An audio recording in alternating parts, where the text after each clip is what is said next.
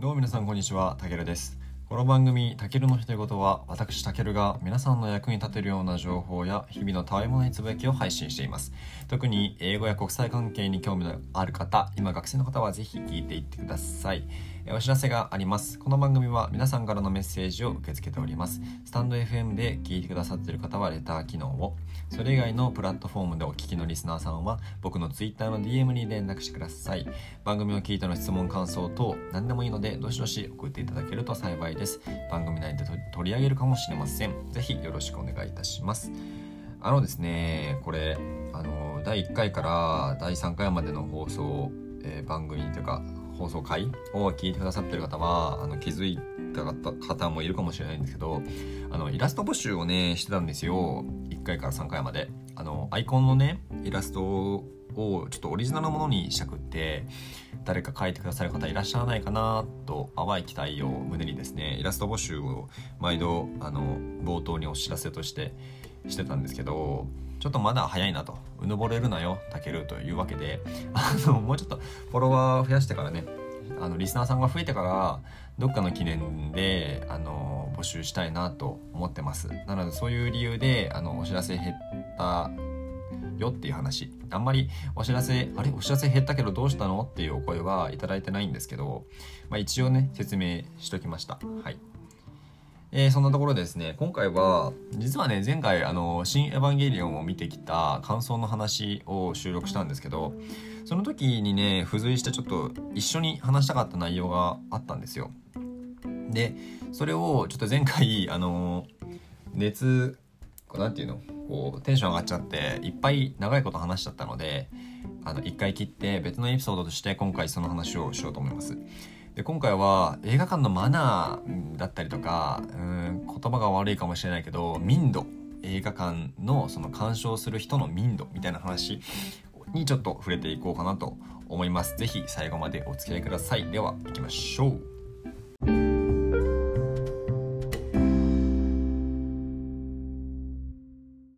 でですね僕が「新エヴァンゲリオン」を見た日あの 失敗したなと思うんだけど「新エヴァンゲリオン」を見た日えっと昼ぐらいから11時何分の回を見たんですよ。で「新エヴァンゲリオン」って2時間半ぐらいだから2時半2時間半ぐらい見てそっから帰って僕その日夕方からあのバイトだったんですよ。例のバイトね。でバイトだったからすんげえ疲れてあのー皆さんこれから見る人があのもし聞いてたらアドバイスしとくんですけど「新エヴァンゲリオン」を見る日の予定は「新エヴァンゲリオン」だけにしといた方がいいです。あの体っていうかね脳みそとかねなんかあの疲れます。とにかく疲れるんです。エヴァンゲリオンはね見るだけで消費カロリーみたいなのが多分えげつないんでもうましてやバイトとか気になることとのデートとかは絶対あの別日にしましょう。新エヴァの日はエヴァの日って決めた方が絶対いいと思う。であのそんなことはいいんですけどあのバイトに行ってね。で店長に「今日俺エヴァンゲリオンを見てきたからめっちゃ疲れてる」って話をしたんですよ。そしたら「えそんなの映画館に見に行くの?」って言われてあのもうそれは別にあれですよ。あの非難してるんじゃなくてあの店長は全然そのアニメとかにも興味ないし映画とかにもまず興味ないんですよ。なのでそんなアニメを映画館で見るっていう、考えがない人なんですよね。で映画行ってないんですか？みたいな話でその映画の話をちょっとしばらくだべってたんですけど。店長が映画館はなんかこうストレスが多いというかあの咀嚼音が聞こえたりするでしょ？って言われたんですよ。あのどっかでポップコーンかなんか食べてる人のくちゃくちゃみたいな音が聞こえたりする。口閉じて食べろよって思ったりするんだよねって話をされてあ確かにそういうことってありますねと思ったんだけど思い返してみれば僕がその「エヴァンゲリオン」「新エヴァンゲリオン」を映画館で見た時ってすっげえ快適だったんですよ。そういうそれマナー違反だろみたいなことをする人って誰もいなかったんですよ。いやでもめっちゃ人が多かったんですよ。平日確か金曜日だったかな。金曜日で平日の昼間なのに結構多分同年代ぐらい。高校生から大学生ぐらいの、うん、若い男性が多かったと思うんですよね。で結構なあの数入ってて僕の左右もあの同い年ぐらいの男性が座ってたんですよね。なんで結構な数がいたんですけどそれでもすごくマナーが良かったんですよ。あのー、みんなね映画泥棒のどあの映像が流れたぐらいでみんなスマホ切ってスマホしまってたしもちろん咀嚼音なんてしなかったしあの映画館その何て言うの？放送中放映中にスマホをいじる人なんて全然いなかったんですよもちろん話し声もしなかったしっていうので要はすごく非常にねマナーが皆さんなってたんですよでこれってあ偶然なのかはたまたこれはエヴァンゲリオンのファンなのかっていうのをあの考えてしまって考えてしまってというか考えててあのー、まあ「新エヴァンゲリオン」だから見に来るのって基本的にエヴァのファンじゃないですか。鬼滅の刃とはまた違うはずなんですよ。ミーハーでエヴァンゲリオン見に行こうよ。何のエヴァの前知識もない人がエヴァンゲリオン見に行こうよってことは多分ないんですよ。エヴァンゲリオンってそれだけうん言ってしまえばちょっと敷居の高い作品だと思うんですよね。少なくとも僕はそう感じてました。だからエヴァのファンの方がもう9割9分エヴァのファンじゃないですか。だからエヴァのファンだからそういう映画のマナーがなってるのかなとか思っちゃって。っていうのも僕結構映画館に映画見に行くの好きなんですけど一回ね何の映画だったかな？多分海外のあのアメコミ原作のあのヒーローものってあるじゃないですか。それからマーベルとかえー DC コミックスとかの作品だったと思うんですけどアントマンかな？マーベルのアントマンかな？忘れたけど。あのー、見に行った時にねあのでけえ声でネタバレするおっさんがおったんですよ。ほんまに。なんかえあのこの映画の展開の中でえこれからここからどうなるんだろう？みたいなシーンってあるじゃないですか。そのタイミングであのおそらく2週以上してるであろうあのおっさんがポップコーン食べながらでけえ声でネタバレしやがったんですよ。な、なんで？みたいな。単純になんで？みたいなことだし、まあ、あのね、そういう、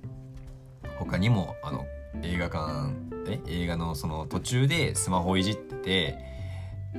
こうなんか光が目に入って邪魔だな、みたいなことって、往々にして経験皆さんあると思うんですよね。だから、これって大衆性のあるエヴァンゲリオンって要はすごくニッチでコアな作品だと思うんですよ。大衆性のある映画じゃないと思うんですよね。いい意味で。いい意味でというか、まあ、その、うん、まあ、いい意味で。なんで、これがより大衆性のある映画だったらどうなってんのかなと思ったんですよ。あの、よくある、え若手俳優、若手女優とか、えー、ジャニーズ、ジャニーズタレント とかが、あの、主演を務める、えー、少女漫画の実写版みたいな、あの、映画があるじゃないですか。そういう大衆性のある映画とかだとこれってどうなるんだろうなって思ったんですよ僕はそういう映画見ないのでわざわざお金払ってみたいと思わないタイプなのであの経験がないんですけどそういう映画になるとやっぱり映画を、えーと、鑑賞するマナーって比例して悪くなるんですかね？大衆性と民度は、えっと、その映画のね映画の大衆性と映画館のマナーとか民度っていうのは相関があるのかなっていうのが僕の今回のあの見つけた新しく興味を持ったことなんですけどどうなんですかね？この辺を皆さんのちょっと経験をぜひお聞きしたいなと思います。でまあ要はすごくストレスフリーでめちゃくちゃこう快適な映画鑑賞体験だったんですけどあの映画が終わってねエンドロールスタッフロール見てこうパッちょっとずつこうポッポッポってこう照明がついてって僕は一人で見に行ってたんでよっしゃ帰ろうかと思ってあの席を立ってあの劇映画館の中の階段を降りてってしてたらあのそれも多分ね高校生ぐらいかな。のカップルがカップルというか男女がいたんですよ。カップルには見えなかった。付き合ってる感じには見えなかった。まあわかんないけどね。あの男女がいてそれの男の子の方がわりかしデカめの声でねそのみんなが帰ってる中結構デカめの声でねやっぱねあの親に感謝しろってことなんですよ。うんマジ親しか勝たんからって言ってたんですよね。それを聞いて 何やこいつと思ってしまって。いやいやいやいや。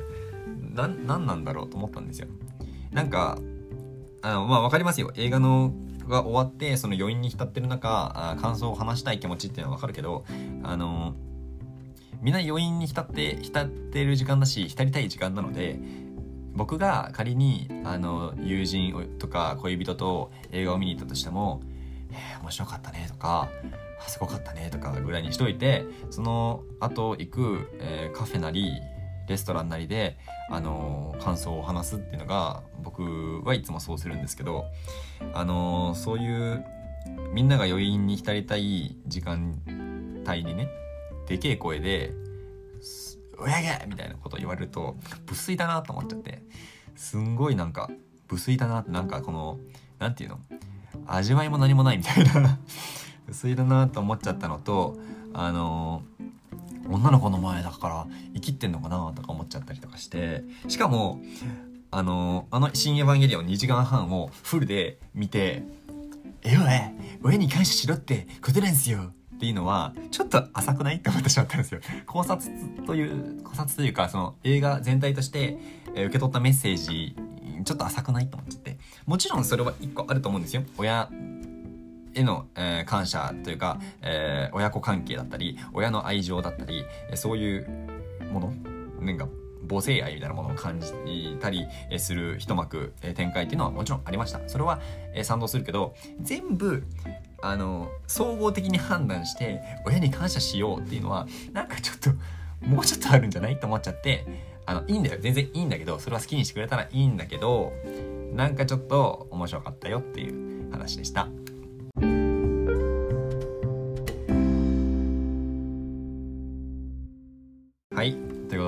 はエヴァを見に来た時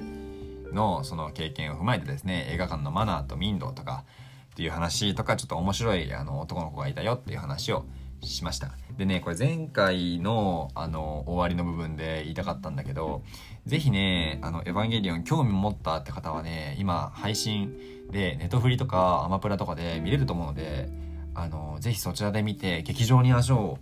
運んでほしいなと思います。っていうのも劇場で見れる経験ってすっごい貴重だと思うんですよ。ここまでのあの劇場版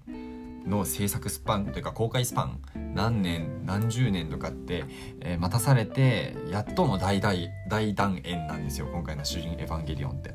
でエヴァンゲリオンこのシリーズとかっていうのはその作品ももちろんその作品によって起こされたこの社会的な、えー、ムーブメントというかその反響とかも含めて絶対ずっと語り継がれる作品になると思うんですね。なんで皆さんがてか僕らが親世代とかになった時にその時でも僕らの子供世代も「エヴァンゲリオン」で、えー、ファンはいると思うんですよ。永遠にこう新規ファンを獲得できる作品だと思うので自分の子供にね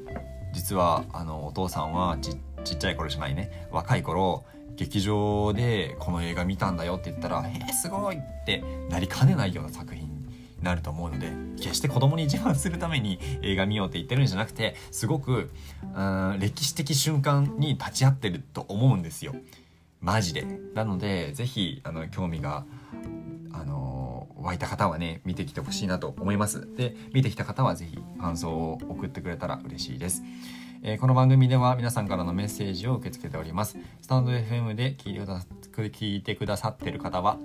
うわ、レター機能を。それ以外のプラットフォームでお聞きのリスナーさんは僕の Twitter の DM に連絡してください。番組を聞いての質問、感想等何でもいいので、どしどし送っていただけると幸いです。番組内で取り上げるかもしれません。ぜひよろしくお願いいたします。また Twitter もやってるので、そちらのフォローもよろしくお願いします。最後まで聞いていただきありがとうございました。お相手はたけるでした。ではまた次回お会いしましょう。バイバーイ。